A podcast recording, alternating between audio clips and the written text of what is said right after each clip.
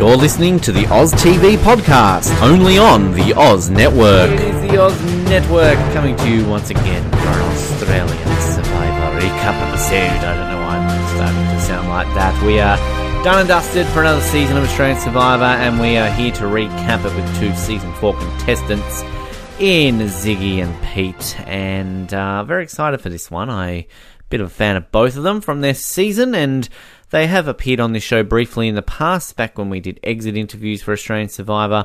And plenty to talk about here, lots to go over. There's the whole situation around Luke, there's the whole situation around Pia, there's Baden, there's Harry, there's plenty to cover off here in a very exciting season. Got some uh, great little fun tidbits happening along here, as well as some interesting listener questions as well. And we were hoping to actually bring this to you in the form of a video interview as well. We're uh, hoping to do a little bit more on the video side of things, sort of recording these as not only audio but video along the way. But uh, sadly, we had a bit of a technical faux pas when it came to the file after the recording. So, unfortunately, it's not something we're going to be able to bring you with this one. There will be a few references you will hear in this to uh, sort of some visual sections, which uh, sadly we won't be able to bring to you throughout this episode. So, um, stay tuned for some of those moments and obviously uh, realize that we assumed it was going to work and sadly it didn't. So just forewarning you there. But without further ado, let's get into our recap with both Ziggy and Pete to talk about the finale and the season in general of Australian Survivor Season 6. It is that time of the week on the Oz Network where we are going to talk about Australian Survivor, and of course, it is the final week of Australian Survivor. It is all done and dusted for another season. 2019 Champions vs. Contenders is over. We have a new winner, we have a new runner up. We have a new third place. We, have got all the positions now filled in uh, as uh, another season has come to a close, and a great season it has been. And I'm very excited to be able to bring you the finale recap tonight with two contestants from a season that is very relevant to this week, I feel, because uh, despite the fact that we have a new winner, I think there's also a lot of talking points around another contestant who originated from this season where these two contestants come from. I do, of course, speak of season four, season two, however you want to uh, analyse the history of Australian Survivor. I first of all would like to welcome Miss Ziggy back to the show. Ziggy, welcome back to the Oz Network. Hello, thanks for having me. I'm excited. It's a pleasure. and also back on the show as well, uh, Peter, back to the show. Third place from Australian Survivor 2017. Peter, welcome back to the Oz Network. Hooray, thank you. It's a pleasure. The last time I spoke to both of you, it was a 10 minute exit interview. You probably did 300 of them in a day. You don't even remember who you spoke to on that day. So now we're going to make this more memorable to get you on the show to, to chat about this. And it's over. It's it's done and dusted. It's hard to believe this is all there and finished. Uh, I'm going to get some initial thoughts just first of all on what you thought of the season. I'll start with you, Ziggy. How, how did you how did you like this season yeah. of Australian Survivor? Okay, so honestly, when I heard they were doing contenders like champions and contenders again, I was like, oh, like think of a new thing. But I loved it. I absolutely loved it. I thought um, Dave and Luke's little combo early on was great. Um, and I just thought the whole season was super cool. There was things that were done, twists that were, um, yeah, that, that, were different to all these other seasons. And yeah, I I absolutely loved it. Fantastic, yeah. Peter. What what was your thoughts on the season? I thought it was really good as well, and actually surprised me. I think early on, I wasn't a huge fan of the pre-merge. I was like, it's okay. Although the Hannah vote out, I was like, wow, episode's amazing. But then I guess as it got went through, I really got into it. Obsessed with Janine, obsessed with Pia, obsessed with Luke, but that's because Luke's Luke. It's because we know him. Um, and I'm yeah. also really stoked that they got out like boring people. No offense, like Nova and Oh, I, I can't even remember the names early oh, on. Like, yeah. good one to to those who made the merge because they were the fun characters. That's know? true, but I kind of love Nova. I think someone who's really bossy is just great, like a great villain. I was obsessed with her. it's it was very interesting, I think, to kind of have this come back for a second time around champions versus contenders. Particularly, I think, kind of yeah. with the obvious connection to your season with Luke coming back. But Ziggy, for yourself, obviously, you could have waited a year and come back on it as a champion yourself. Obviously, being a former Olympian. So, I mean, do you kind of look at mm. that format and do you think you were lucky that you kind of got on before they did that, or were you maybe not? You would have preferred to be on like a tribe filled with other people similar to your background. Um, I think it would have actually been beneficial being in a tribe of champions, especially with so many sports people. You know how they tried to keep all the sport alliance going. Um, and then maybe I wouldn't have had a bigger target being like a physical player. Um, however, I think there's more more people than just me who could have been champions on our tribe, like Tessa being a doctor and being so young as well. Um, that we actually before the merge in our season, we were actually thinking that maybe we were like a bit of a champions tribe. So um, yeah, no, I'm actually glad that I got on before before that, so that I didn't have a title. Um, and it's just really fun to watch now. Although it would have been cool to like play with you know Susie Maroney and mm. ET and Matt Rogers and all those people who I've looked up to as well. Mm-hmm. So it's that would have actually been fun. It's very interesting, mm. actually, this kind of um, Olympian archetype on Australian Survivor because we had you, and then obviously Shane Gould went on to win, and we had Lydia, of course, in that season, and then this season with Nova and Stephen, both obviously kind of left their mark quite early. So it kind of we're setting you set the standard, Ziggy, I think, straight away for the Olympians. all of a sudden, they're, they're coming on Australian Survivor.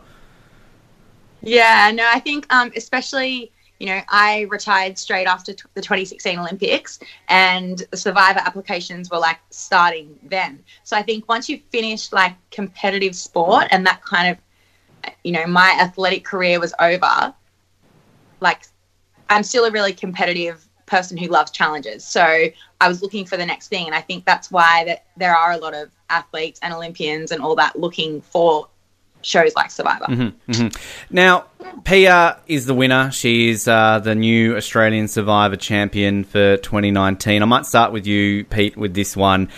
Your thoughts on Pia winning? Are you, are you satisfied that she's come out on top?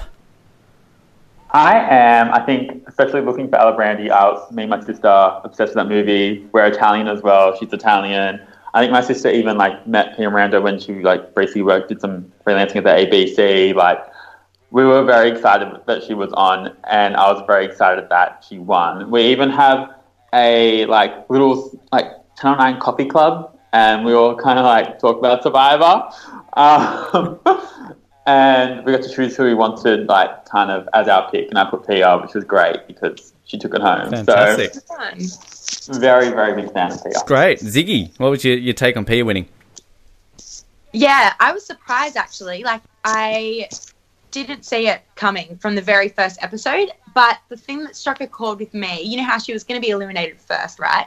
And there was this one um, grab of her saying, I always said that I'd either get eliminated first or I'd win. And then when she didn't get eliminated first, I thought maybe they've like put that part in for a reason. And then she kind of then I started really watching what she was doing and all that. And then I started getting behind her and all that. Um, yeah, so early on, I was like, oh, but she grew on me big time. Yeah. I think there was also this moment in the edit where it was early on, like maybe the first few episodes, and they were like, the big, big players are making the moves. And Pia wasn't a big player in this episode, but they had a really just long shot on her face at that tribal. And I was like, mm, foreshadowing.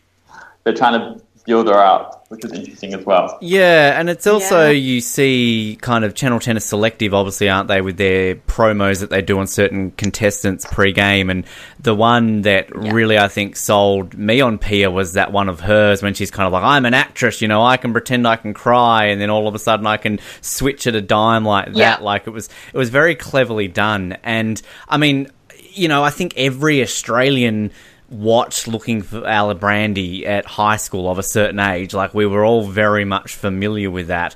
And then I think when we see her on our screens again, she has not aged a day. She still looks absolutely incredible. like, I'm thinking, are we, are we, are we, she just finished filming this? Are we in a time warp? But it was just, it was a joy to watch someone like that who, yeah, we I realize she's gone on to do other shows. It's not purely looking for Alibrandi, but it's you, you're such typecast, I guess, in a role to see that side of her. So um, yeah, it was it was enjoyable, and, and it's it's kind of a fresh take, isn't it, to have someone like Pia win the game. I mean, she's very different to Shane winning last year, very different to Jericho winning, Yeah. and even very different to to Kristie winning the previous year. So yeah, it's kind of I, I think it's like a fresh take to have someone like that win. I guess. Yeah. I also think it was true, like in her final pitch, she said it herself, you know, I did it all with a smile on my face. And it gets so hard out there. Like, it is so hard that, like, I my hats off to her to keep a smile on her face. Like every every shot I saw of her, she was, you know, likable and she was smiling and she was laughing and all of that. So to to be like deceptive but also be struggling out there, but to do it with a smile, like yeah, I'm really impressed by it. Absolutely. And I think, too, um, what also. Her final tribal was amazing, her performance, and particularly that line, like the the mic drop moment, owning Dave, when basically, you know, like, look, US Survivor and Australian Survivor are very different, and I think kind of she did a very good comparison with that. And I mean, for both of you coming into this, I don't know how much of sort of the US Survivor you watched leading into before you played, it is a very different game because in terms of the longevity of it, you're playing for 50 days as opposed to 39 days. I mean, Peter, you obviously got, you know, right there the day before that, that final tribal. So, I mean, do you think the way she owned up to that to describe that, I mean, is that something you think that maybe a lot of people who go into Australian Survivor don't realise as much? They just automatically go in thinking it's like US Survivor? I would definitely agree with that. I do think it's a.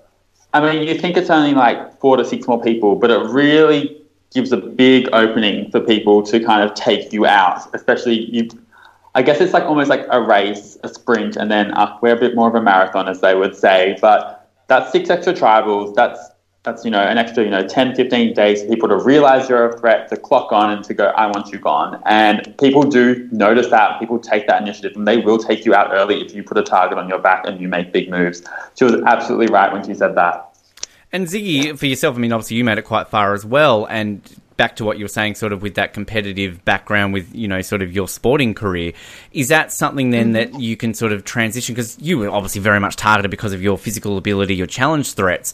But then when it comes down to it, you, you've got to, I guess, balance that, don't you, with your physicality and sort of your challenge that mixed with the strategic side of things, which kind of you know you might not be targeted for, but you still kind of got to balance that out, if that makes sense. Yeah, no, definitely. Um, of course, Survivor's not a game about the challenges at all. It helps, of course, if you win one, if you were going to be voted out that night, but the more you win, the bigger target gets put on your back. Um, people just don't want that target to be on them. So it's an easy one to um, prove if someone's good at challenges. Like it's noticeable, you know? Um, yeah, but I mean, it's definitely something to weigh up. There were times where I just couldn't help myself when I was playing. I just didn't want to let go. um, but I probably should have, especially maybe early on, not have shown the physical thing as much. Maybe, um, yeah. But there's there's a few of us um, who just can't help ourselves being that competitive side. But yeah, definitely Survivor is a game about you know forming alliances and being on the right side of of those numbers really and knowing what's going on around you with when it comes to sort of I know a few people have tried to compare Pia with with Kristie slightly, but I, I, I kind of see more of a comparison with Baden and Kristie because I think Yeah. Baden went into that final tribal kind of people giving him no hope, but I think what Baden did very well is he was able to sell his game. Okay, it didn't bring him any votes, but I think sort of going into that, you were going to kind of assume he maybe was just going to completely get the floor wiped, but he was able to very much sell what he did and kind of say, "This is the game I played. I played in the middle. You know, this was difficult." Uh, again, I'll start with you, Ziggy, with this one. I mean, what was your take on kind of just just Baden getting to the end there, the the final tribal win, uh, sorry, the final immunity win, and then obviously his final tribal Yeah. performance.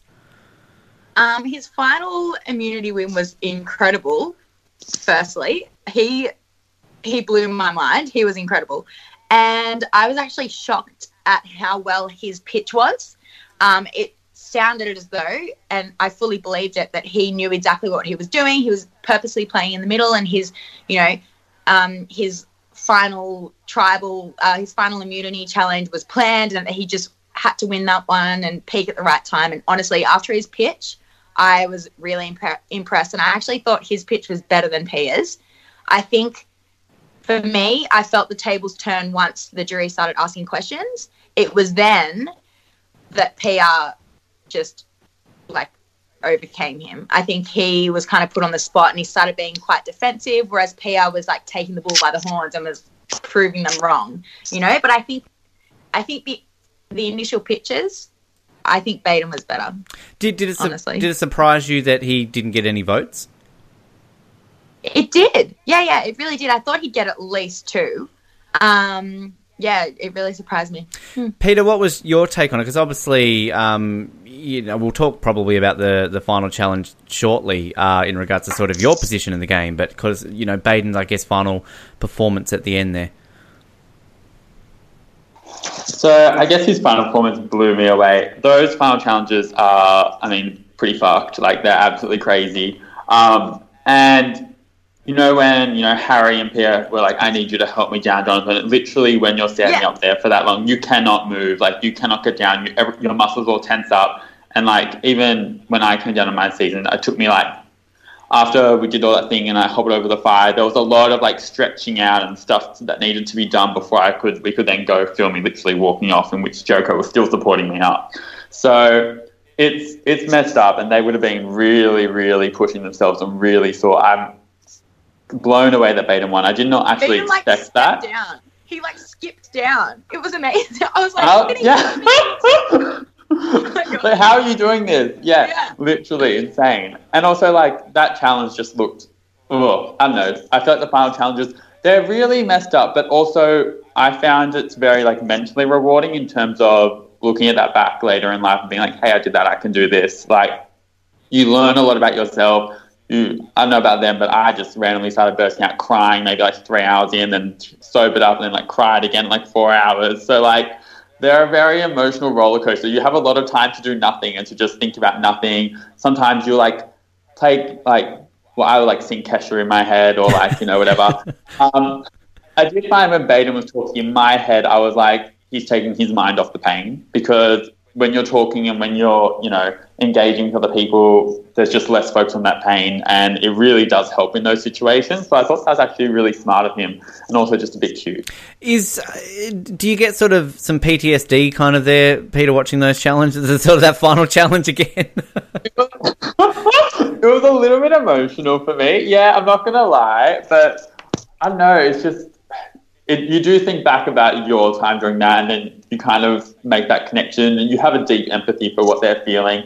You know, I do totally understand when Pia was like, I was never going to step down until, you know, Harry stepped down because she knew would take, because I definitely knew Jericho wasn't going to take me. So, you know, it's almost like everything you've done, those 54 days, or in their case, like 49 days, it all pretty much amounts to this one challenge. And if you lose it, everything's just gone. Everything you've done is gone, and it's crushing. Like Harry must have felt so freaking mm. crushed in that moment.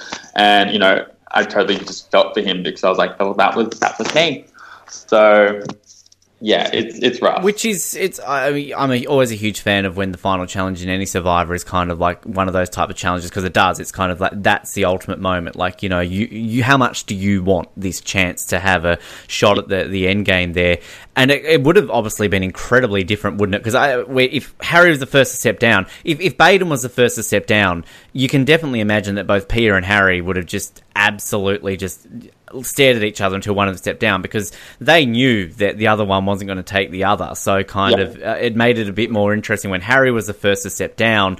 You know, Pia maybe's thinking, "Oh, I don't need to fight as much now because sort of you, you, you're not going there." How how do you think? Playing the sort of the what if scenario here, if we did have a Harry Baden final two, let's ask this question first. I'll start with you, Peter. How, how do you think that play would have played out?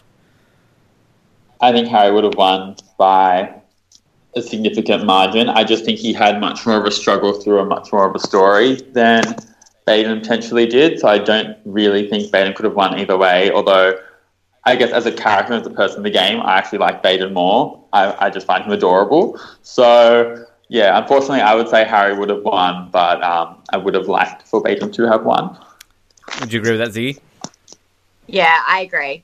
Yeah, I actually would have thought that maybe Harry would have got all the votes against Hayden, and Pia, like I said, I don't know, maybe yeah, would have had some for her to win. Um, I think it would have been yeah a bigger margin with Harry and Baden. Interesting. honestly. Interesting. Do you think how, how does it play out on a on a Baden versus Pia vote? Then do you think that's kind of a tricky one to to analyze? You mean Harry versus Pia? Uh, Harry versus Pia. Yes, thank you. That that works too. Yeah. I reckon that would have been a really good fight. I was honestly hoping for those two in the end once Luke left. Um, yeah, because their games are so different. I feel like Pia's character is so likable. Harry's character was more um, a villain, unlikable kind of guy. And I feel like their games were, um, yeah, just on different spectrums, but to, to a similar quality. Um, I would have loved to have seen their final tribal if it was those two.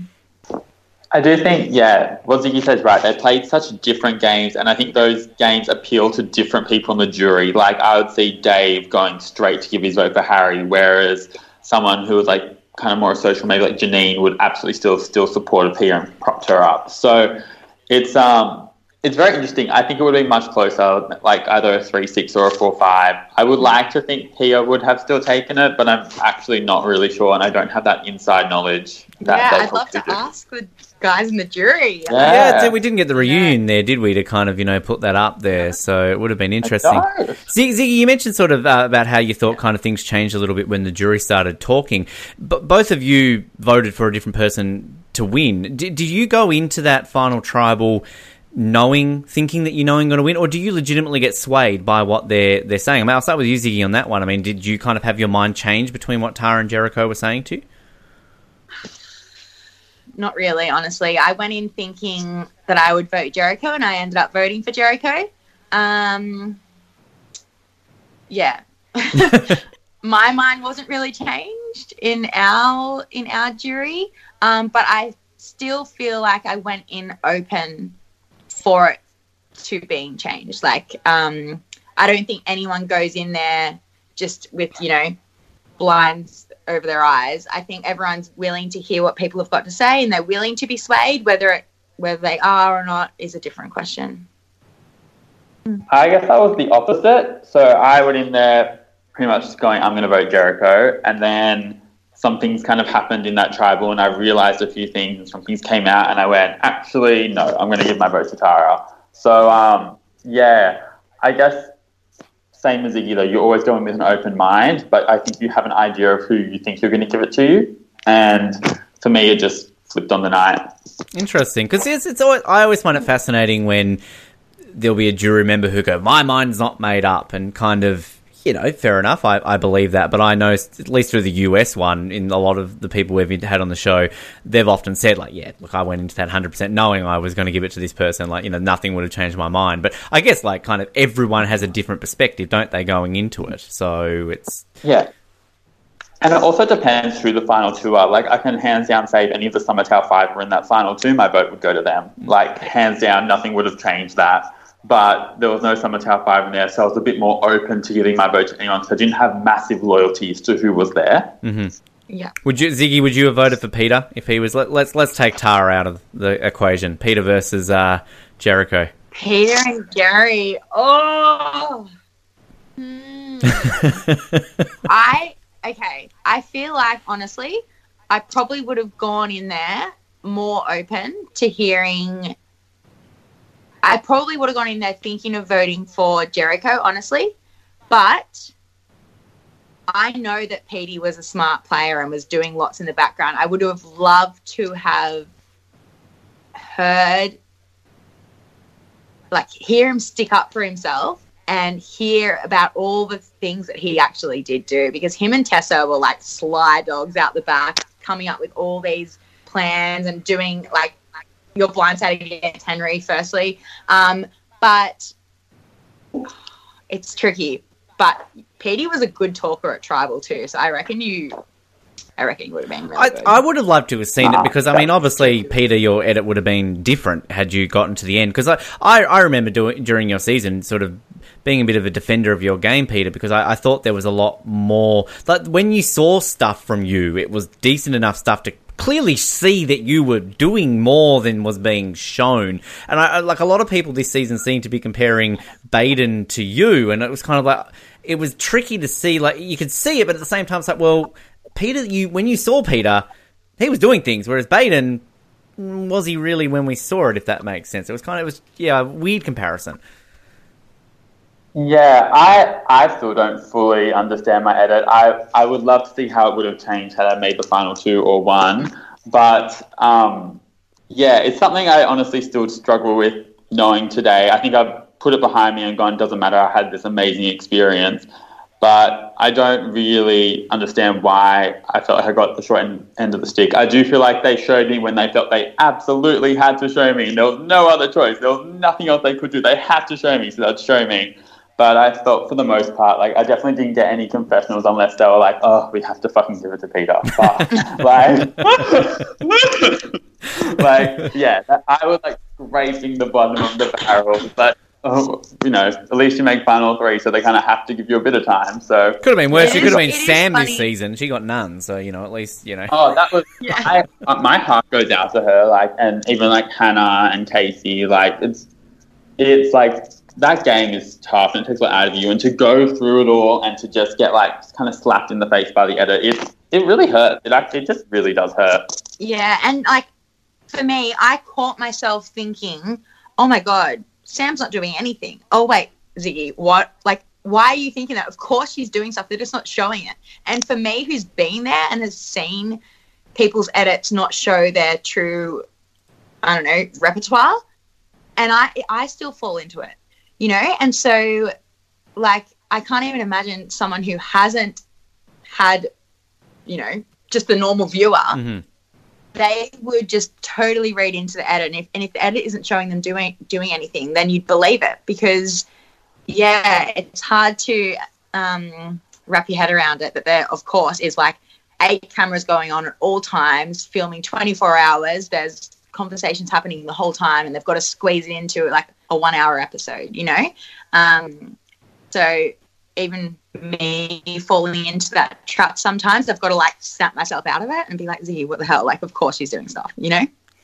Yeah, So maybe Baden was doing a lot more than what they showed. Well, of course he was doing a lot more than what they showed, you know? Even the social game element, like I'm sure Baden would have been building up really deep connections, and there's a gameplay behind that as well. And I guess they did show some of that, but for him to have made final two, he must have been doing it in a good way. Like, you know, there's there's a lot of skill in navigating through, especially when he wasn't really in the power. So to position yourself so that you aren't the one that's in the firing line, I mean, that's a skill in itself. It's not like the most out there gameplay, but it's something. which is where I think he, he did very well explaining sort of his his game in that final tribal because there are so often people who are considered that goat. Um, who kind of get there and kind of prove their goatness, don't they? You know, they sort of just you know meh their way at the end there and show that they can't really do much. But he he actually I think stood on two feet and said, "This is what I was doing," um, and yeah, I was. I mean, I don't know if I was a jury member, I would have voted for him, but I was at least sold and like, okay, well, I can respect Yeah. What you're trying to sell. I think like we we talk sort of on the edit and kind of everything. Our our penultimate episode was very much centered around somebody who you two are very familiar with, obviously uh, Luke. Um, Yay! I, I, I really would love to get your take kind of on just everything that sort of went down in that episode. Because I, I guess the first question asked were you guys actively rooting for Luke because of your connection and the fact that you play with him? And on that, I mean, did were you thinking he was winning this game? I'll start with you, Peter, on this one. Uh, you know, because it was it was looking like he might have had a bit of a shot there.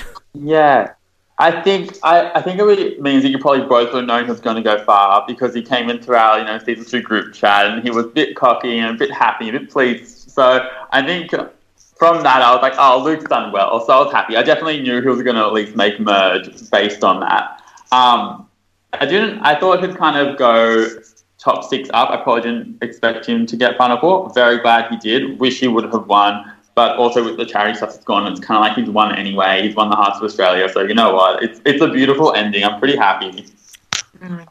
Yeah, I I love Luke. So I was like so excited to watch his season knowing that he was on it. And similar to Petey, I knew he made the merge at least because of how he was so excited and happy when he came back. Um, yeah, I'm I'm shocked that he won four immunities. I actually messaged him and I was like, either your competitors suck or you've been proved out of sight. And he laughed. um, but because like he didn't win any now. So like anyway, funny. Um, but as soon as um, you know, he won his second and Dave was out, so he couldn't use Dave as his little shield anymore. I was hopeful, but yeah, winning five immunities would have been so tricky. So when he went, won his fourth, I was like, oh God. Although in that challenge that he lost and got voted out on, um, before the challenge started, I thought, oh my God, maybe Luke is going to win this. And because, you know, to me, it seemed like that kind of challenge suited him. Um, and then I got all hopeful again. Um, yeah, I kind of, I kind of thought towards the end that maybe he was going to make the top two, you know. But I, I also thought that Pia was as well because I could see the edit showing her. Mm-hmm. So I thought maybe it was going to be Luke and Pia in the top two. Which how, how does that go down? Because I mean, I, I think most people assume, and I would probably assume that Luke still wins that quite comfortably at the end. Yeah, I think Luke could have won definitely. Yeah. Oh, I think Peter's gone. Petey, Peter's gone on you. Oh, hello. There you are. Hello, welcome back. Oh, yay. I thought you were doing a mime impersonation there for a second. Oh. It was very good, by the He's way. got the shirt for it. Yeah, it was very good. I think, I think it's impossible to beat Luke at the end. He's so likable, and you know, he's has a lot of family struggles as well. He's someone that you actively want to give the money to. You you can see that that money makes a big impact. Like, how can you not? And when you, he's also someone that plays a big game. Playing a big game is great, but it also puts a massive target on your back. But the the flip side, the benefit is that if you make it to the end, and if you manage to stay in with that target on your back, people are more likely to give you the vote. So he had that gameplay, that gameplay likability. You know, you can't, you just can't not vote for him. What was it? he would have blown it away. Was it surprising that he wasn't targeted? Because I mean, it is a bit of a trope in the US one. A returning player automatically has a target on their back, but that kind of was never brought up. I mean, does that come down to the fact that again, Australia's Survivor is different, or the fact that Luke is just so goddamn likable, you want to hang around with the guy? I think he's just a good social player as well. Like you do want to hang out with him. He has a lot of fun. And like, if I'm honest, when I first met him on my season, which was when I got Triceratops, I was at the bottom. He wanted me gone. I didn't like him. But then, as you kind of spend time with him and you learn about him, you learn about his family, you learn his backstory, it's just like you can't not like him. So, like by the end of it, I liked him a lot, even though we were, we were you know, we were going up in flames a lot. So, yeah, I think I think everyone would have just realised he's such a great guy and warmed to him, and there wouldn't have been much kind of talk about getting him out early. Yeah, I think because the theme was champions versus contenders, and he was in a tribe of other well-known champions.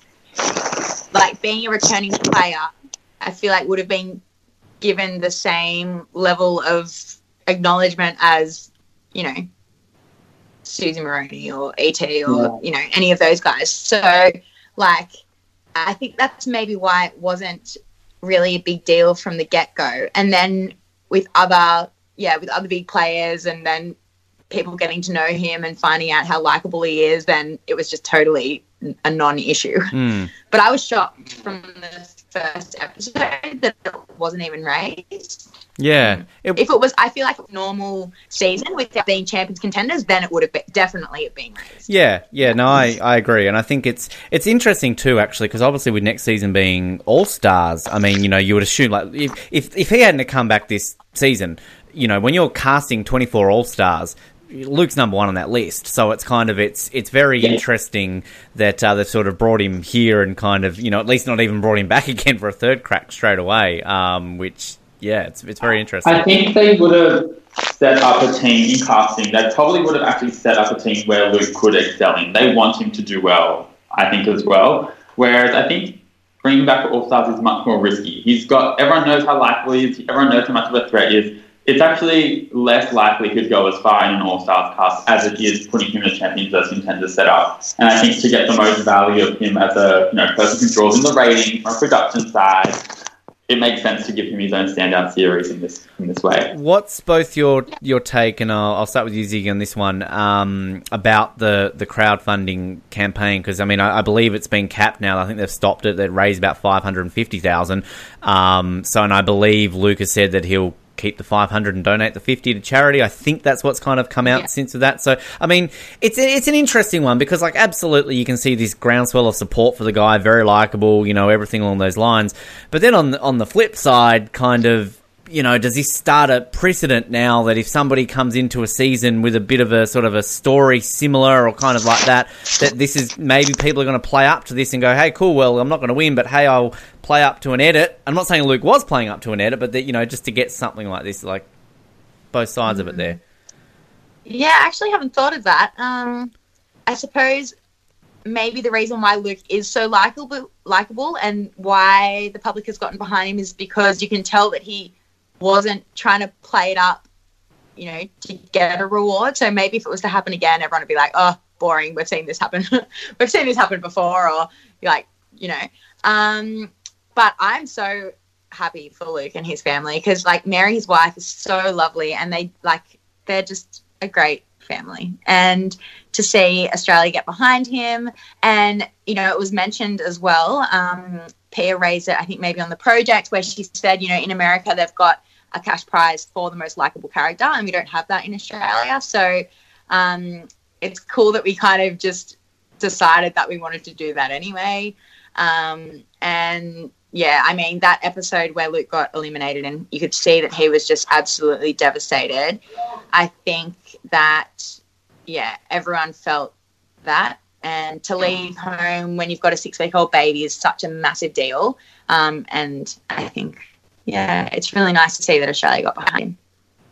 Yeah, I, I kind of agree. I think Luke's a bit of a special case in that there's a there's a deep rooted family struggle there that you can't just not not a regular person just doesn't have and isn't able to perhaps. And I also don't think Luke really was trying to play up to it that much. You know, you see him, he's his likable, jokey self. He's not kind of playing that sympathy card every three seconds that's making everyone tired. I think the reason why people get behind him is because he's such a likable, outgoing, jokey character.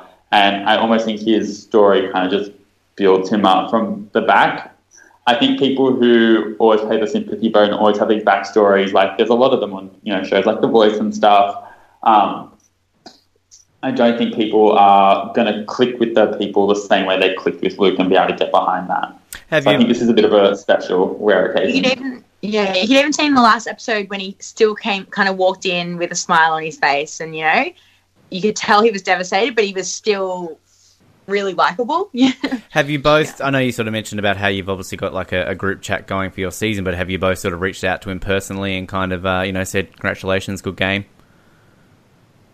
Yeah, I haven't, but um, and I donate a little bit. But me and Luke don't talk every day, and I feel like he's got so much going on. Um, he knows, I think, that I respect him and that I support him, but I'm not.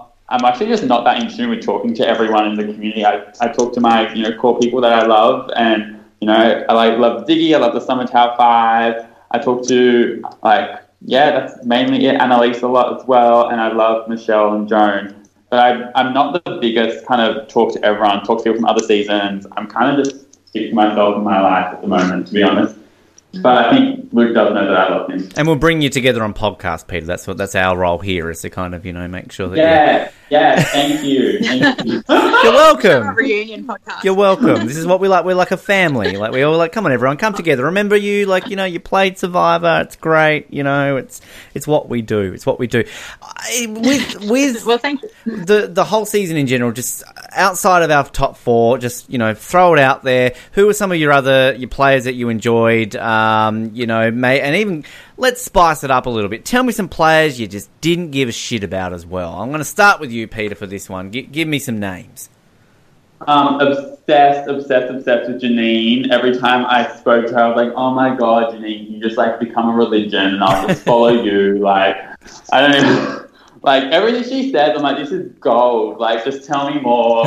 like, didn't care what anyone else has said. Just like, yes, Janine. Yes, Janine. Buy the boost juice. Um, Buy the boost juice. yes, yes. I mean, I think I haven't had bushes for many years, but you know, just get one now to support Janine and her religion. That you know, that's the thing.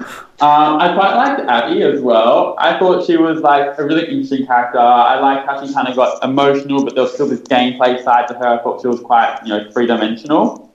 I guess who didn't I care about? Stephen Bradbury. I thought I was going to absolutely love him. I saw him on there. I was like, oh, not sure how I feel about you. I guess also he made Abby cry, and I liked Abby. So, you know, things happening there. Obsessed with PR, but we know that. Um, yeah, I think I just, there wasn't a lot of people who I didn't like. I think I would have loved to see more of those people who were heavily, heavily under edited, like Hannah, Casey, um, Sam, like I don't know, my heart really pours out to people who are under edited because I just kind of feel feel for them. Um, so I just guess I would have liked to see a lot more of them. Yeah, um, I love Dave. I loved it, and I think um, I can't even. Okay, I can't even remember that guy's name. There was a guy on it. He was blonde, and he was just out of. Is it. Andy? Um, oh my god, he was so annoying. not Andy. Oh, Andy was funny. um, uh, Um, yeah, yeah, the, the the really cocky dude. The Yeah, wrestler. yeah. the Why, wrestler who kept why have I Ah! got his name? Um, Matt. Matt. Matt. Oh my god. Oh my god. Okay, so I loved watching Matt because it was hilarious. I kept like being like, "Is this guy for real?" Like everything he'd say, like when he'd cheer on in challenges and stuff. I just found it hilarious, but almost like I was laughing at him, not with him. Um, so I was kind of, I was honestly happy when he left, but he really entertained me at the same time. So I've got kind of got mixed feelings about him. I absolutely love Dave. Um, I know that he was playing it up for the cameras, like in his, um, in his like IV, like when he was talking to the camera and stuff, like giving himself his own title, and I just thought it was hilarious. Um, I think at the start I didn't like Abby, honestly, but I ended up really liking her. Yeah, I don't know why my feelings changed, but I think I actually started looking into her gameplay more and realizing that she was doing a really good job of kind of flipping around and being in the majority and knowing what was going on. And I actually started really liking her towards the end.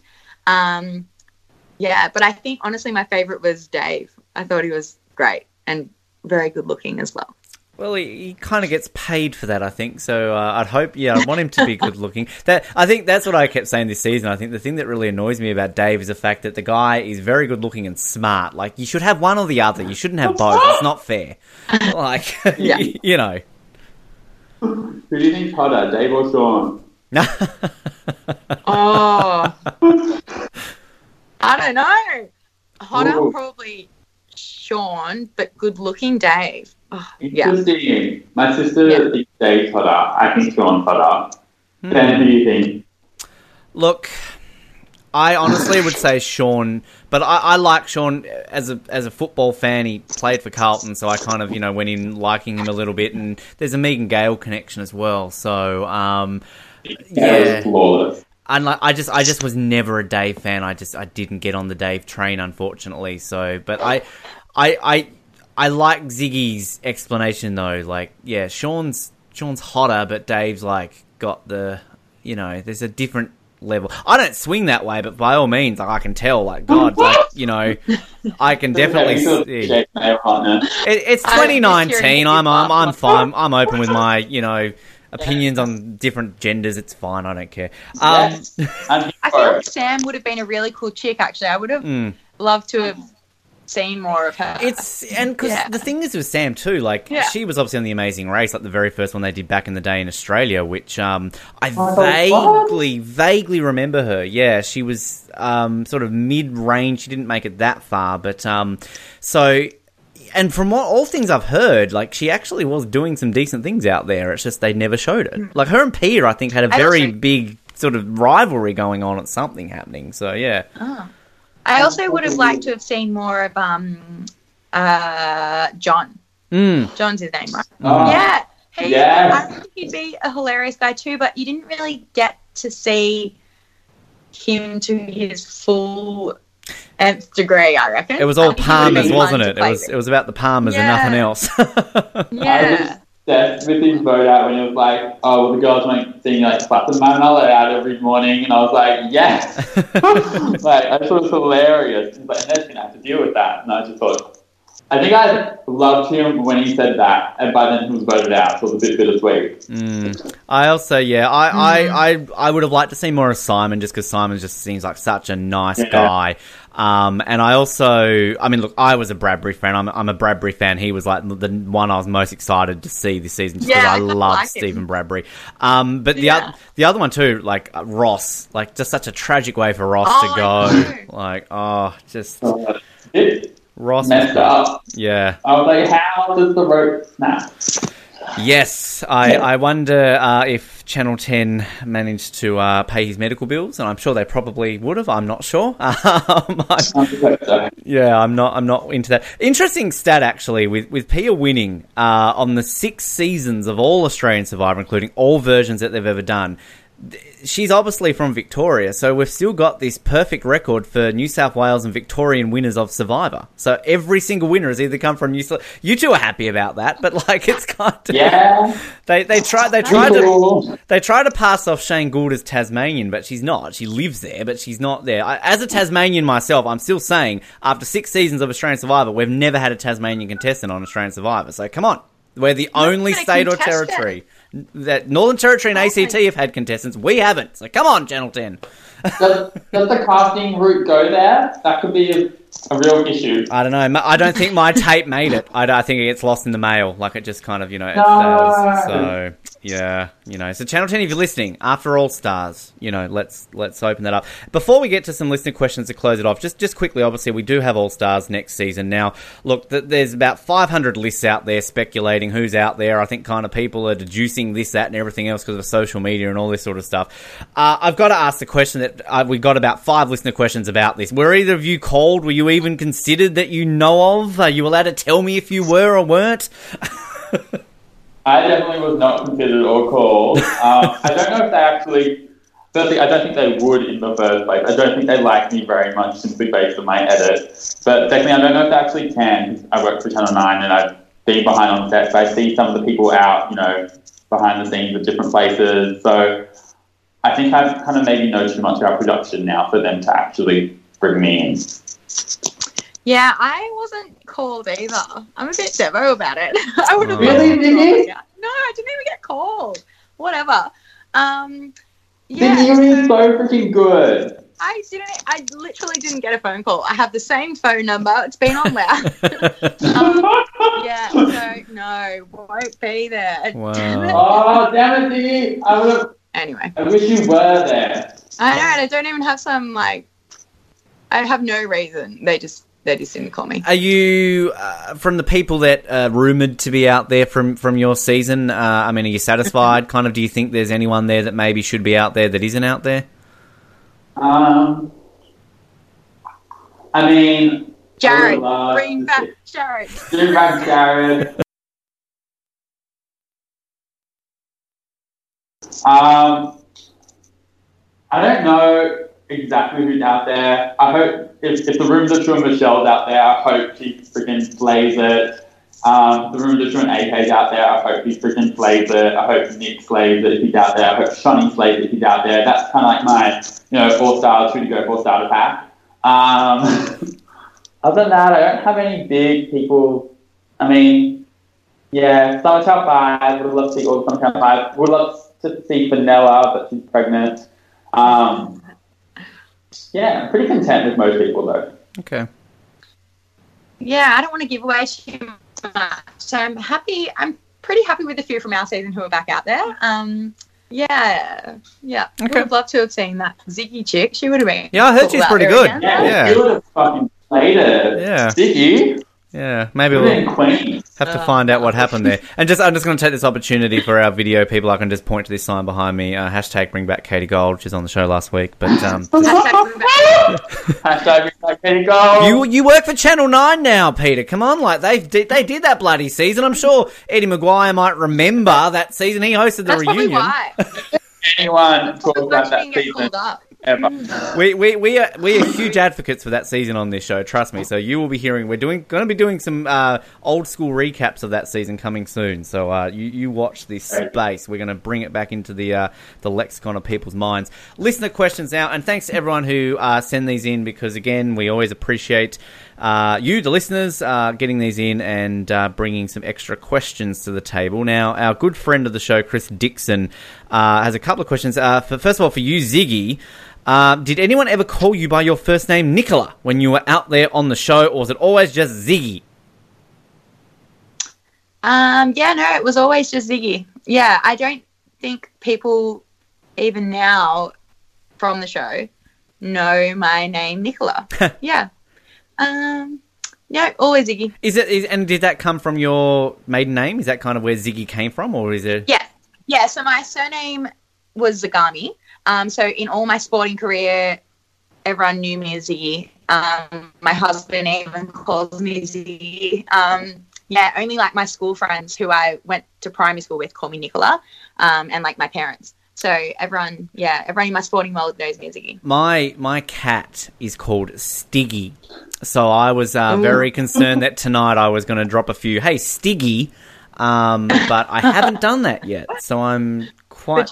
Quite happy with that. Uh, and Chris also adds, um, are you competing in 2020 or have you retired from uh, water polo? Yeah, no, I've retired. Um, yeah, so my my final hurrah was the 2016 Olympics. Yeah, no, out of the team now. But Now- the girls are they're going really good actually. Well, I was going to say that to you because we actually have a sister show that we run sort of every you know couple of years. We actually have a show, a podcast purely on the Olympics. So I was going to you know s- Oh. sweet talk you and say like if you'd come on that show next year in the lead up to Tokyo, maybe to chat. But one one question as Yeah. a huge Olympic fan myself.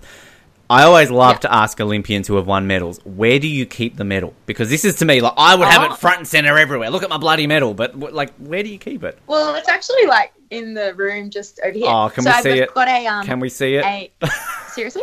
Absolutely. Yeah, Come so on. I've got a um like. Uh, our spare room. There's like a study desk, and it's literally just like sitting in one of the pigeonholes. I'll get it for you. Oh, this see this. Sorry, Peter, to take away from this, but like you know, she's, she's No, I mean, but also if you need someone to come on to like commentate men's diving, I'm here. Oh, look at that! Going back into the light. Right oh my god, there. queen. Wow. So some, I know some people that like keep it in their sock drawer in a sock. But no, I mean, I'll probably have to move it now in case my house gets broken into. Yeah. Okay. Everyone watching this, just uh, ignore where you're seeing it. It's not in anywhere that she just said. Um, It's safe with a nine-digit code. You'll never be able to unlock it. that is like I, I swear like because like that is the one we've all got that one dream that we wish we could have achieved and like you know clearly I've, I've missed that boat but if I had have ever had that opportunity I would never take the bloody thing off I would just wear it 24 7. It's 7 pretty heavy. You might get a bit of like chafe around the neck. So yeah, no, I definitely haven't. I actually haven't got it out in a while, so it's nice. You're welcome. to see it again. There you go. There you go. Uh, we'll, as I said, we'll, we'll have to get you on off the podium to, to talk a little bit more about the sporting side of things. Uh, Peter, uh, the question that uh, Chris asks you, well, he first of all says it was a pity that you made it all the way to third place with a lot of your game being under edited. Uh, what were some moves that played a bigger part in than portrayed, and who did you get along with that we never really saw on screen?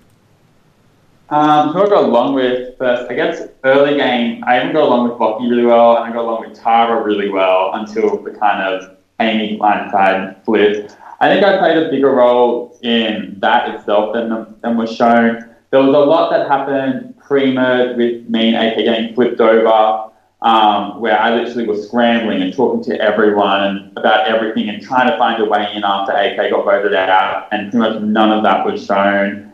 Um, fast forward, I was actually fine with the first few episodes of the merge. I wasn't heavily in there, but I don't think I heavily did a lot. Um, even, I mean, I might go hate this, but the Luke vote out, it was very much shown from Michelle's perspective, but the way it kind of was, it was that Lockie, Yuzuki, and Tara all wanted Luke. Um, Jericho and Luke wanted Yuzuki. Um, and me and me and Michelle were in the middle, and it was me and Michelle fighting back and forth. And, and Michelle was like, "I want Ziggy gone," and I was like, "I want Luke gone."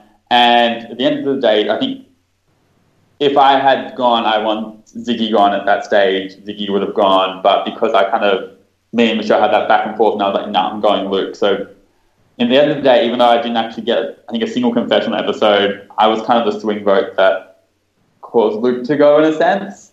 Um, I was okay with how it ended from the sixth up. And I guess even like Michelle and when Sarah left, I was, you know, I think it was definitely driven by Michelle to get Sarah out. But I was even talking to, you know, Michelle hyping up that betrayal a bit. So there's a lot of stuff in there. That's just what comes to my head now. Um, and I guess who else did I get along with really well? I got along really, really well with Annalise, big connection. Obviously, all the Samatau Five. Um, obviously, Michelle really well. Tara early, early that you never really would have known. Um, didn't have heaps to do with Henry. Oh, there was a lot of work with Sarah as well. The um, the split and I don't know how much that was shown, but there was heaps and heaps of conversations with Sarah and lots of strategizing there with her, especially during that time. So, I mean, that's what comes to my mind right now. It's probably a few more things, but yeah, there's a lot of stuff there. Great, awesome. Thanks, Chris, for the questions. Uh, former Oslot of ours, from what used to work on the show, uh, Linda Olson says, "Ziggy, I heart you," uh, and then adds, "Were you both either?" I know one answer here, at least from you, Pete. Uh, were you either Team the Godmother or Dirty Harry? Oh, I think I was team the godmother as well. But as soon as she left, then I still really liked Harry. Um, yeah, I think I was team godmother. I know that answer. I think from you. Yeah, girl. Yeah, godmother. Yeah, thank godmother. Janine, queen, religion. Here's, here's a quick que- quick fire question for you both. Would you rather go and buy yourself a Boost Juice or one of uh, Tara's fairy floss uh, that she's got started going on? Oh, wait, what's this? She's Yeah, she's got a fairy floss. she's a, she's, van. she's starting a fairy floss van recently, I believe. Yeah. It's so out of the loop. This is amazing. Um, oh, I'm not allowed both, am I? Yeah, but you could A have Boost a Juice. boost juice with a Oh, fairy okay. floss. Yeah. Yeah, I'll I, do I'm gay, so I need the fairy floss. hmm Um, yeah, I'm gonna go fairy floss because you know I need that sparkle in my life. Okay. Good one. No, I'd go mango magic, mango magic boost juice. Even there's like some pretty good banana. Obsessed that you know the names. I'm such a fan. wow, that's great. Um, Miranda asked a question. What was the favorite challenge that you both competed on during your season? Barbecue challenge. So that was the The balancing one. the balancing one that I sucked at. So for context, it was that one where we all to line up on a log and go around each other to get to the end. Um, when we were getting on that log, just like standing there the positions, I fell off like three times. And I think AK was behind me and he turns to AJ and he goes, enjoy your barbecue. Um, and then and then I just kind of like really focused and I was actually like got into a group and I was okay at it and I just felt so like good and like proud of myself in that moment. So that was my favorite. Great. My favorite was um the one how we had to hold her arm up for like forever. and so AK and I were there at the end with Henry and Mark.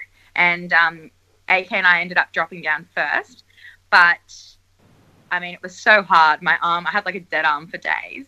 But I was so proud of AK and I, and it's like started raining halfway through, and it was so windy, and my arm was like still so sore. But um, I felt really proud after that one. I think that was my favorite. I think we all need a shout out, Ziggy, for you and that um, the first individual challenge where it was the plank because they repeated that this season. And I think Yeah. you lasted like an hour and they lasted like 20 minutes or something. I And was know, like, yeah. You would have slayed this.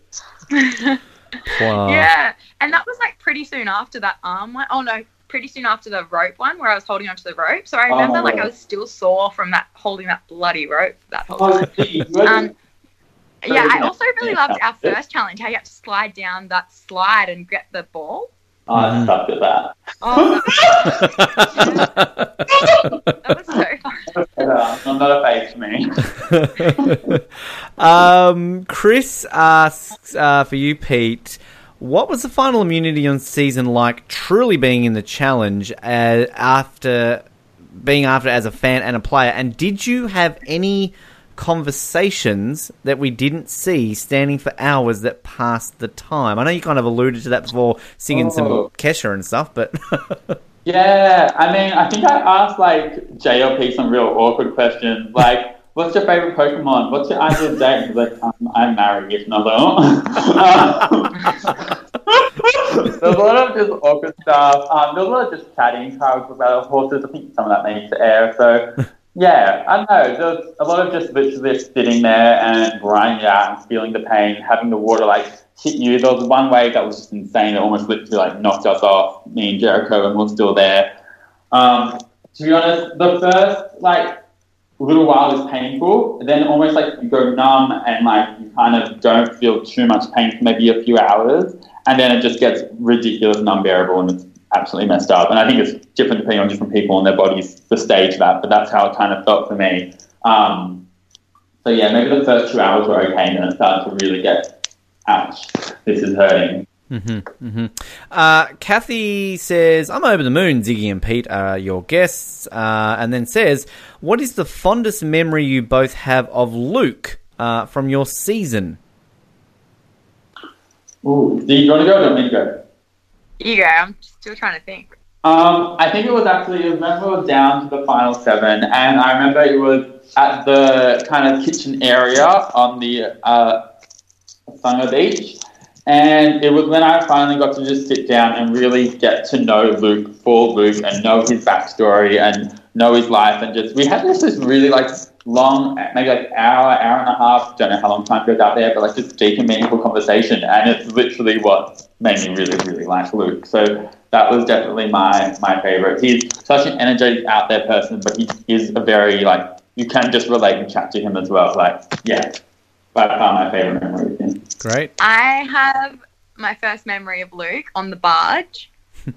and so we're on this barge at like three in the morning and it was pouring down with rain and everyone just had to just sit there and you weren't allowed to talk. And Luke was right in my eyesight, as was Petey, who was dancing the whole time. But Luke was right there. And I remember he just like was just looking around, kind of like winking at people and stuff. He had this like charismatic on. I was like, who is that guy? And we all, I gave him the name Prison Break. I thought he was like out of jail. yeah. Yeah. And then, yeah, so that was my first memory. And I've got another memory. Luke was like probably the only person who would just go and swim every day. He'd just swim for like five minutes, you know, even if it was bad weather, he'd always get in the water and like just spend some alone time. And one day I went out and um, like went underwater and I like pretended I was a shark and grabbed his leg and he freaked out for a second and then realized it was me and then we just had like a laugh in the water and like just stayed in the water and had a chat with the both of us and it was like a real kind of bonding moment. Everyone else was like back at the shelter but we were like in the water. So Great. Um yeah, that's it. Fantastic, awesome! I love hearing stories like that. Fantastic. Um, couple ones here as well. Uh, Karina says, "Pete, I thought of you with that final immunity challenge. How hard it was, and I'm sure you got flashbacks watching it. We talked about that before. Uh, but then Karina says, "How do you think you guys would have done in that final immunity challenge?" I might start with you, Ziggy, on this one. You, have never been there before, so how do you think you would have done no, this one? I'm kind of. Yeah, I'm kind of jealous. Like, I love that stuff where it's literally just mind over matter, and you just gotta just be stubborn and not move. So I reckon I would have done well. I don't think I would ever be with one of those challenges thinking, I'm sorry, but you're just like a machine. Like, I think that's literally like, no one would have risked taking you to the end because you would have just won. Like, hands down. Um, I don't know, it's really hard to know knowing that challenge it's different from ours. I don't know if I would have lasted six hours, 40 minutes. Like, I just, I don't have the, the context and the knowledge of what exactly that challenge involves. Um, but yeah, definitely a lot of PTSD, a lot of flashbacks, and it looked freaking hard. I uh, reckon I just would have needed to have gone to the toilet. Yeah. Like, six hours. yeah, I know. Oh, I mean, I'm pretty sure Jerry, Jerry did a pee. Yeah. yeah. Jerry did a pee. I mean, was, I think it was less rough because we had the waves cracking, so it would have washed, washed it away. Would have sucked for them to have to pee on their one. Yeah, I know with their like legs spread and their arms. That's gonna make it on camera. Uh, I would, I would have, and I would have appreciated if they had kept that in the edit. I think it would have made it, you know, very unique Yeah. television. Well, they wouldn't really had a choice, wouldn't they? No, exactly. um, now, Mitch, uh, he likes asking these questions to our guests, and I always enjoy this one. So, the first question is to both of you: Who was the biggest diva around your tr- uh, around camp on your tribe? Oh. Obviously, there was a few different tribes Well- around the season, but I mean, I guess kind of we can just kind of. Uh, Biggest diva. I Probably want to Tara. say Tara. You reckon Tara did a lot of work? Probably AK. AK. AK did nothing. I mean, I did very little, but AK did nothing. yeah, no, I'm gonna say Tara actually. Like you'd think it was Michelle, but I I, fucking it love wasn't Michelle. Michelle. Or you'd think it was Sarah because like the whole model stereotype, but it wasn't Sarah. But I'm gonna say Tara. okay. Interesting. And the thing I loved about Michelle was how you'd be like, let's get firewood. She's like, oh my god, I promise you get firewood. And then she'll just talk to you while you got the firewood. Loved it. Love Michelle. Love her so much. I love her too. Yep. She's so funny. It's the best. I know. Um, and the other one, who was the most annoying that you would be pleased to send them off to Exile Island from your season? Ooh. I mean, for me, Lucky, we just didn't see eye to eye. So, so I would be like, okay, bye. Uh, The most annoying. Hmm. Um, I feel like I was never on a tribe with like Odette or Jackie, but I feel like it might have been those guys. I don't know. Like I'm, I feel like everyone in my tribe was really cool to hang around with. Yeah, we had I'm a gonna good try. Put it on someone that I don't really know as much.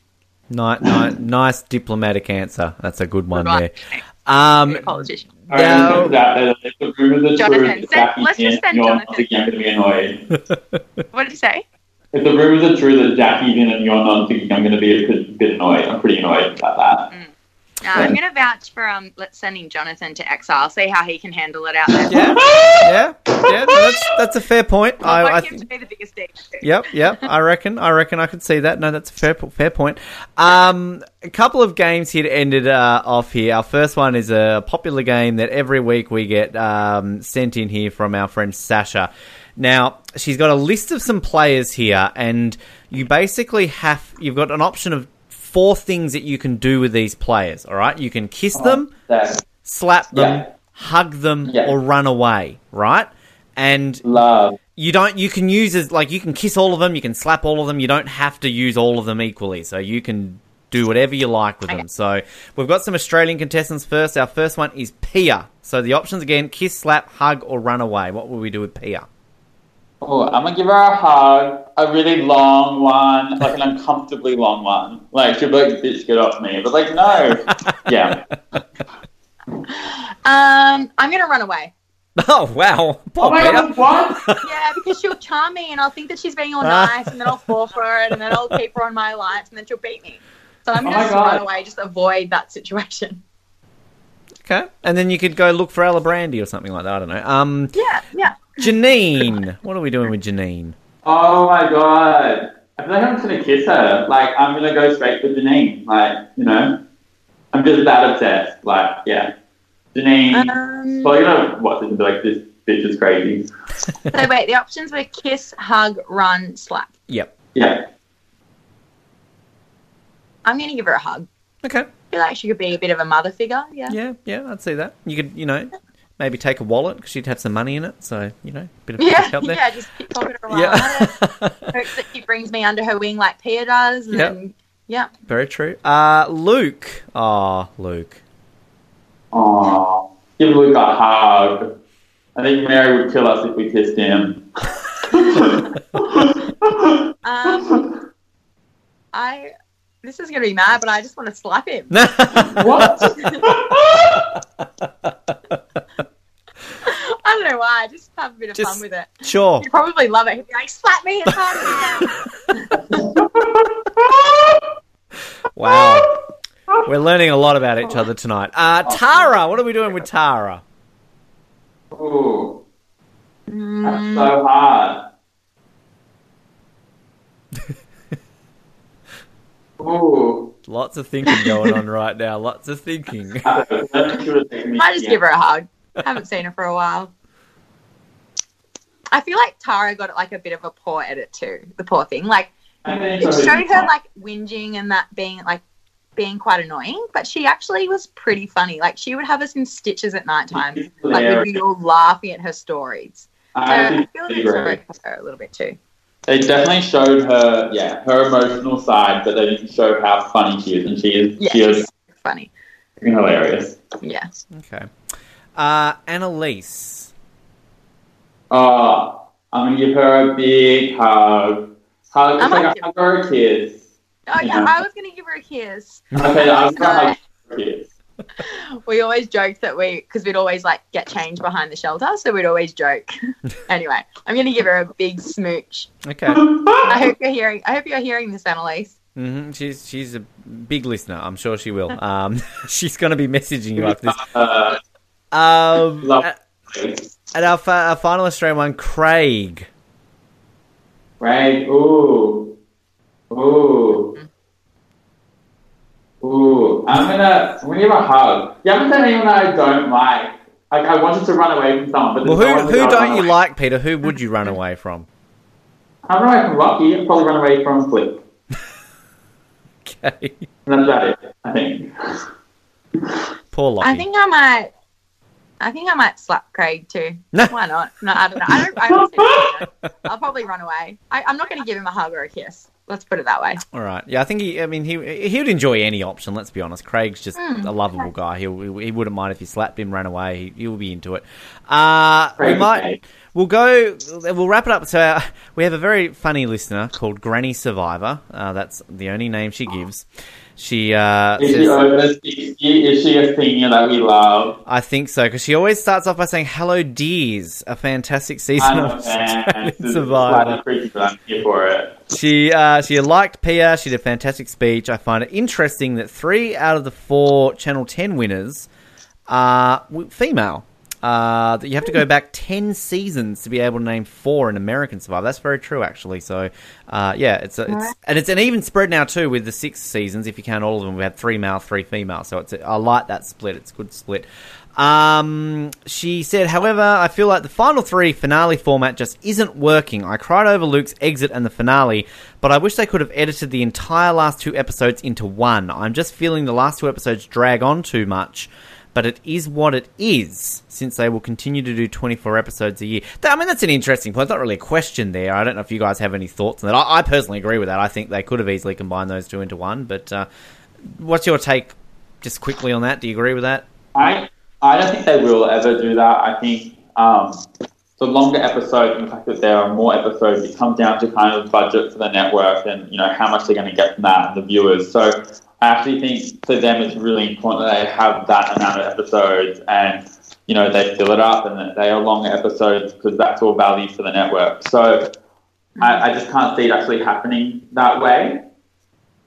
I feel like they should have left Luke's tribal council exit or like that tribal council to the start of the other episode because I knew that it wasn't going to go to fire because it was like 8:25 already Hmm. and then they went to vote and I was like, well, I know the next show is starting in like 5 minutes. So clearly it's not going to be even because then they have to make fire and then the episode's going to run over time. So I feel like they could have just done everything up until tribal. The very first the start of the next episode could have been tribal and then move on from there. Cliffhanger it. One thing I really liked was how they actually kind of broke the format in showing us that Luke was going before reading the votes because yeah, it kind of cha- interesting. It changes the, the viewer the viewer's perception in terms of like it's not no one got who is going home, but it's now like Luke is going home. Let's mourn with him. So I thought that was really interesting because that's something you very rarely do, and I think it actually w- really worked in that episode. That's very true because you yeah because they they showed didn't they Pia writing down Luke's name so um, yeah very rare that they do that um, and there w- there was a US season was it Cook Islands maybe where they did do that Ziggy they kind of ended on a cliffhanger and were like next week we'll come back and kind of show the result um, I could be wrong there but they've definitely but yeah that that actually because the thing too that that would have done is people would have been like oh my god is Luke going home like you know so they would have like Yeah. counting down the hours to the next night so that would have been that's a good idea exactly. actually yeah. Um, now, Granny, she has a couple of quick fire questions. Most interesting fan interaction that you both had? Um, when I was traveling in Japan with Beth, um, who's Jared's girlfriend, we went traveling a bit like year after. Someone recognized me when we were in Kyoto, and I was like, "What the hell?" So that was probably the most interesting, just because I really did not expect it. Um, I think mine was just the other night. I was at the football watching um, the NRL the other night, and we're at the stadium, and this girl in front of us um, heard me and my friend talking about this season Survivor, so she t- turned to join in the conversation, and then she like turned all fangirl. But it was actually really interesting. She was saying that she had cancer when she was watching our episodes, Petey, and that she was in hospital, so she watched it all the time, and that like it was something to bring her mind off it. And it was really interesting Ah. talking to her about her experience. So that was only like last Friday. Yeah. That's beautiful. Mm. Yeah. Wow, that's yeah. It's it's, it's great when you sort of hear people do that because I, I think like you know as, as rabid as some Survivor fans are, there there are definitely people who have you know gotten into the show for various reasons. You know, similar things like that sort of and that too. So it's yeah, it's I'm sure you guys have had many of these interactions over the years with the the people you sort of once Yeah. you're in the family, you kind of you're part of that special group of people who have played Survivor. So kind of you know it's always something that you'll uh, have part of you. Who, who uh, are, are water polo fans crazier than Survivor fans? Ziggy? I mean, are there crazy water polo fans out there? Uh, yeah, I wouldn't say Australia is known for being like having crazy water polo fans, but certainly in Europe. Um, my husband's played in Greece and in Spain, and he's shown me some videos when he was playing over there, and there's like flares going off in the stadium, and like they go nuts in Europe for Wow. water polo. Um, but yeah, no, unfortunately in Australia we don't have crazy fans. It would have been nice to. I have to ask Exactly. quickly. You say you're at the NRL, but I believe you played for Cronulla in a water polo competition. Did you not? Does that mean you're a Cronulla fan, or are you? Uh... I yeah, no, I am a Cronulla NRL fan. Okay, good. Yep. That that makes me like you Um, more. I grew Good up girl. in Cronulla, so I played water Yep. polo for Cronulla, and I do. I am a fan, but um, this is actually at the Rabbits Roosters game Ah. last weekend. Right. Yeah, Okay. There you go. Yeah. Pete, do you have a team? do you do you follow NRL? I suck with sport. I follow women's tennis, and that's about it. Right. Okay. Gotcha. S- Serena fan? We all love Serena, don't we? Um, well, I do like Serena. I like Caroline Wozniacki. Sabine Lisicki was my favorite because she's always smiling and happy, but she's not really like playing that much anymore. So yeah, I- a few, a few, female tennis loves. I, I like um, Genie Bouchard, but um, now Canada's got a Oh, she's really fallen off the radar. Yeah, we- we Is she gotta- making a comeback? Ah. Ash Barty was number one. Such a, such a queen and so humble. Such a fan.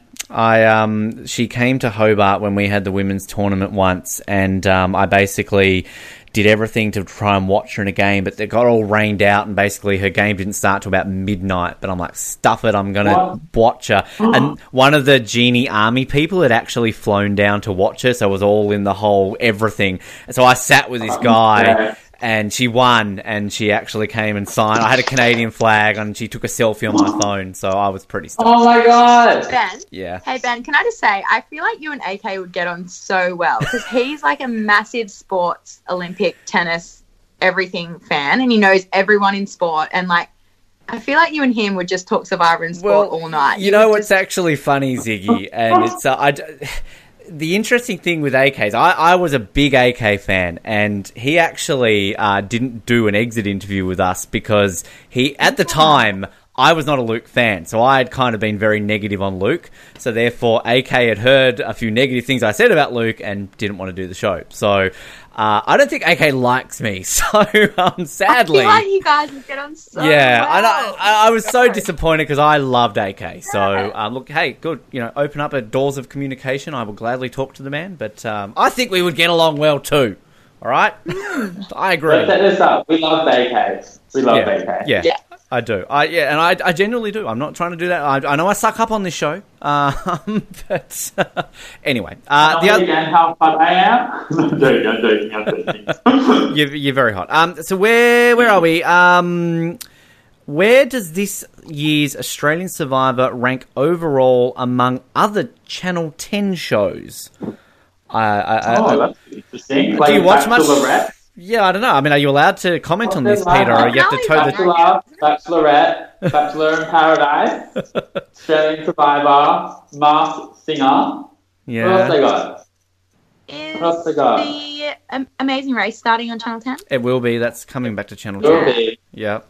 Ziggy, you apply, 'Cause I apply, and I think they're like, nah, fucking this bitch. No, no. Michelle said to me, "Ziggy, do you want to apply with me? We'll go on." Oh my god! What, Right, did and I you? was, seriously, I was like, "Oh my god!" And then I, I didn't end up applying with her. She applied with Oh. her sister, but um, I was like seriously considering doing it, like applying with Michelle. It would have been so cool. That would be awesome. I'd watch that. Yeah. Yeah. Um, okay, so how does it compare? Um, I always feel like I'm gonna like The Bachelor, but then I watch the first few episodes and I'm like, I can't watch this anymore. Um, saying that though, I am curious who wins. Um, but I like, I really love Survivor because like people can watch it of all ages. It's like, I don't know, it's just great. Well, are you bo- are you both, or were you both fans of the US one going into it? I was a super fan. I had a Survivor thing 21st birthday. So, big, big fan. I kind of told myself that every time the show I would apply. I didn't apply for the first season because I was like, this could be a train wreck. But then when it was good, I was like, well, I'm going to apply for the next one. Great. I wasn't really, no. I only like I'd seen it bits and pieces, so I knew what it was, and I just wanted to do it for the challenge. Um, but as soon as I kind of started applying, and then through the application process, then I started watching lots to like to like get some knowledge on it. So I still have probably only seen like five seasons of American Survivor. Um, but yeah, I still love it. Well, watch uh, Channel 9 soon because season 39 starts next week. There you go. Plug for your yes, network there. Peter. Yes, it does. Channel 9. also, Love Island is starting soon. So, Hot People Oh. on Island, we love. Yes. Plug all of Channel 9. Why not? Channel 9, still the one. Um, and who would you have voted for in a Tara Annalise final two? Annalise. Emily. no hesitation, straight. Love it. Great question there. Now, the, the the final game she has. So, Granny Survivor loves uh, the tweets from our dear first boot from the first Channel 10 season, Des. Um, I don't know if you guys follow Des on Twitter, but he's a bit of a kook when it comes I to find his. all those groups are icons. Yep, yep. Uh, he Even will Anastasia, icon. Icon, just absolute icons. Yep, everyone should Absolute follow them. icon. So, In fact, my sister, I'm sorry, sorry, I'm totally taking over. Go for but I I watched the, the show, and then my sister was watching it after, and she told me she was, like, oh my god, I love Anastasia, and I was just like, yeah, you wait, you wait. she was devastated because she's first boot. I feel like there needs to be a first boot season, like first Oh my first god, all booted yeah, in all the seasons get back out there. Yeah. I feel we- like there's some good characters that get get booted out first. agree. need a Francesca. Well, and this is the thing. Like, uh, we're, we're big advocates of, for the US season of a season like that because, uh, you know, like uh, you go back to the very early days of people like you know Sonja and Debb Eaton and people like that. You know, these icons. But um, yeah, we've, I mean, it's you do have very early boots who are great. Uh, we're obviously good friends with uh, Matt Dyson on this show. Um, you know, so kind of there. Um, so Icon. icon. All, all of them are icons. Um, Joan, icon. Freaking love Joan. Obsessed with Joan. She's an Oh, absolute she's icon. Joan, She's I playing. like Joan. I was sad that Joan went early. So yeah, that was great. Um, every like you look at that, like yeah, everyone from you know Matt, Anastasia, Joan, Des, look icons. Absolutely, uh, agree with you completely.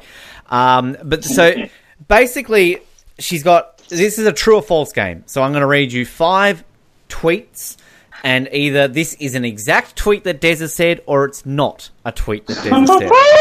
So I feel I feel as always I need to, I need to read this like Des. So how you going? Yeah, I'm Des. All right. Yep, that that sounds good. Cool. All right. Number one.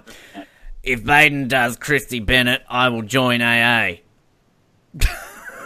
And True. Correct. Uh, it is true. um, the second one here. Pia is creating quite a whopper of a storm here, eh? I'll say True true again. Kane. I'm going to say false.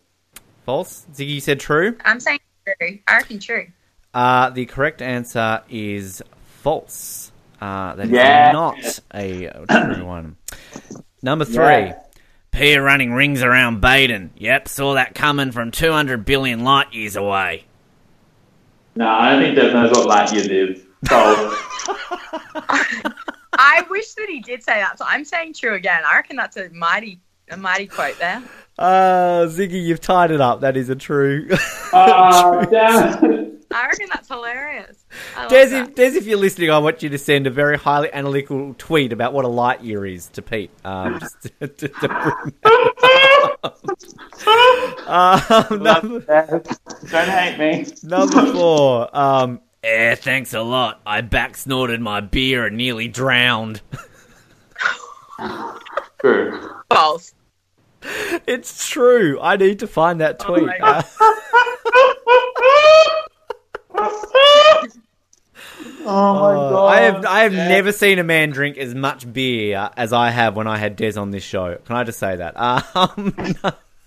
Um, num- number five, the final one here. Eh, All Stars ain't calling me. Sorry to disappoint you. False. Oh. It is false. It is. Uh, Yeah. is- If you, if you really ramped up that language, I would have said true. Fucking All Stars fucking didn't fucking. Yeah. Yes. Yeah. Yeah. That's what I want to hear from Des.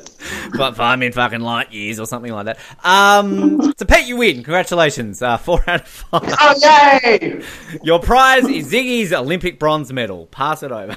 No, I want to keep it. I don't think I can take that. That's, that'd like, it's like a dick. Yeah. uh, guys, it has been a lot of fun. Uh, absolute pleasure having you both here on the show uh, to wrap all this up. And uh, just just quickly, you want to send out any sort of shout outs? Do people follow you on social media? Any exciting things you're up to that you want to share? You know, open floor to you both right now.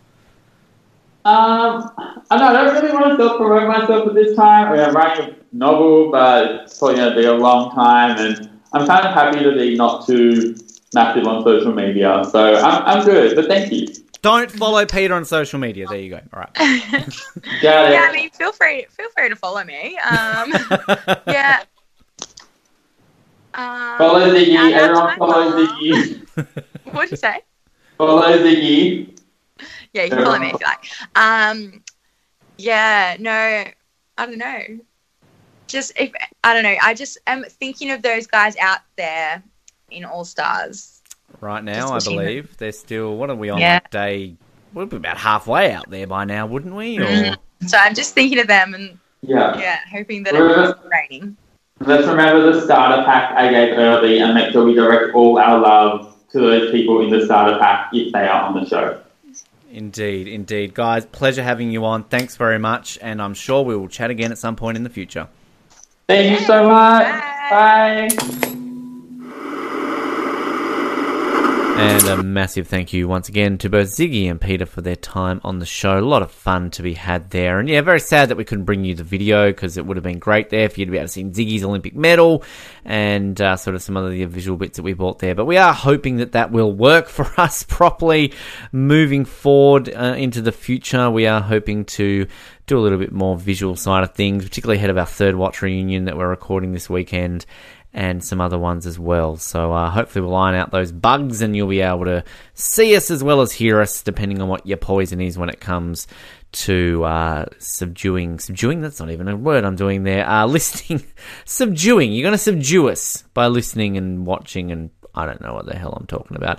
Um, but it's been a lot of fun covering this season. I'm glad to be back in the um, the chair, so to speak, to cover some Survivor, Australian Survivor in particular as well. So uh, we hope you have enjoyed this journey. And you may have heard me mention in that episode about a little bit of coverage and kind of going back and looking at some of the older seasons. There's obviously a bit of time between now and when we get to All Stars, but uh, it is our hope to go back into those archives and uh, do some recaps of the first two seasons, both the Channel 9 and Channel 7 versions, just to kind of go over them and talk about them and, and really give them some credit that they uh, have deserved for quite some time now. So we'll post a little bit more about that when we know what we're doing. And we've also managed to track down a couple of those old school players from those first seasons. Obviously, we've had people like Lance and Katie on the show and a couple others from season one a couple of years ago. But uh, season two is sort of the hidden season that we haven't really had anyone on from before. So uh, we are very much hopeful that that will be the case moving forward, and uh, we we might have some uh, few up our sleeves. So watch this space, people, uh, because we want to make sure that you are well aware of the history of Australian Survivor, and that we give credit to where this show began all those years ago. But moving outside of Australian Survivor, of course, US Survivor, Island of the Idols. Don't know again why I have to say it in that. It's just, it really does sound like a pirate thing should be saying that. Um, that starts next week. So uh, we will be back to covering Survivor weekly. That is the plan, at least. We are hoping to bring you a former contestant each week to recap it with us. Of course, there may be some times when we just simply get someone like Julian or Cable or Colin or whoever else on the show to, to chat about where we are with US Survivor. And we are very hopeful that we are having exit interviews for this season. We're just waiting on some confirmation with that. So stay tuned. As soon as we know, you will know and uh, that of course will add a little bit of extra um, excitement to our coverage. We haven't had exit interviews since Heroes Healers vs Hustlers, so uh, let's see how that plays out. So very exciting times for Survivor fans. We're very much excited to be able to get back into the swing of things for you here, and uh, also outside of Survivor, we've got plenty of things happening to keep you entertained. The big thing is happening this week, of course, is the Third Watch reunion. As I mentioned before, this coming Monday is the 20th anniversary of Third Watch, and we are recording a reunion special on the weekend with former cast members as well as some people involved in the show, the co-creator, very prominent director, and everything else along those lines. So um, stay tuned for that. We are very much looking forward to bringing that to you and doing a bit of a fan cast as well with uh, the likes of Darville and Brandy and a couple other fans as well of Third Watch. Just talk about the show and just an open table, no real format. Just have a bit of fun there. Outside of Third Watch, uh, we of course do have our random rewatch. I believe uh, Colin and Rossi are still into the Jonathan Taylor Thomas month coming out to you on a Tuesday. We're having a week off from Lost this coming Monday because of our third watch coverage, but that will return the following week. Our uh, recap episodes of the television show Lost. I don't know why I have to call it a television show. You know what the hell Lost is. And starting next week as well, I'll be back because we are going to be talking about Terminator in the lead up to Terminator Dark Fate coming out in October. We are going to be recapping every single one of the Terminator films, all five of them Terminator 1, Terminator 2, Terminator 3. Terminator 4, Terminator 5, and then we'll get into Terminator 6, basically. So, uh, a lot of fun there. And then, of course, after that, well, basically, sort of towards the end of that, it's Star Wars time, baby. We are still recording them. It's taking us a while to get through them because, as you can imagine, we talk a lot about Star Wars. So, um, we are going to bring those to you very, very soon. So, look forward to that as well. So, plenty to keep you occupied here on the Oz Network. Flashback Friday tomorrow as well. Uh, I'll spoil it for you right now. Tomorrow's Flashback Friday is our Boston Rob interview. Of course, in the lead up to Island of the Idols, we had Sandra last week. So, of course, we're going to have Boston Rob tomorrow. Get you in the mood to see a little bit of Boston Rob and Sandra coming your way there. So, uh, yeah, lots to keep you entertained. And as always, we appreciate you listening. Please do leave us some feedback on our uh, social pages, on our iTunes pages, on our Spotify and our Stitcher. Get out there, hit us up, leave us a review. We appreciate it, and we appreciate you sticking with us through all these episodes and being supportive. You guys are awesome. Thank you very much. Uh, but thanks again to Peter and Ziggy. Thanks to everyone who's tuned in throughout this entire season of Australian Survivor. And thanks to all our guests as well. Uh, that is uh, definitely something that we uh, appreciate the former contestants' time coming on the show, as well as the likes of Julian and Cable, who joined us a couple of times as well to uh, recap all things to do with Survivor. So, uh, pleasure to have every single person come on this show throughout this season. We'll be back for Australian Survivor All Stars next year. And that's been Australian Survivor for 2019. Thanks for tuning in. My name's Ben. It's been the Oz Network, and we'll speak to you next time. Good night. Thank you for listening to the Oz Network. Don't forget to subscribe to get new episodes delivered to your speakers every week. For more information, hit us up at theoznetwork.net.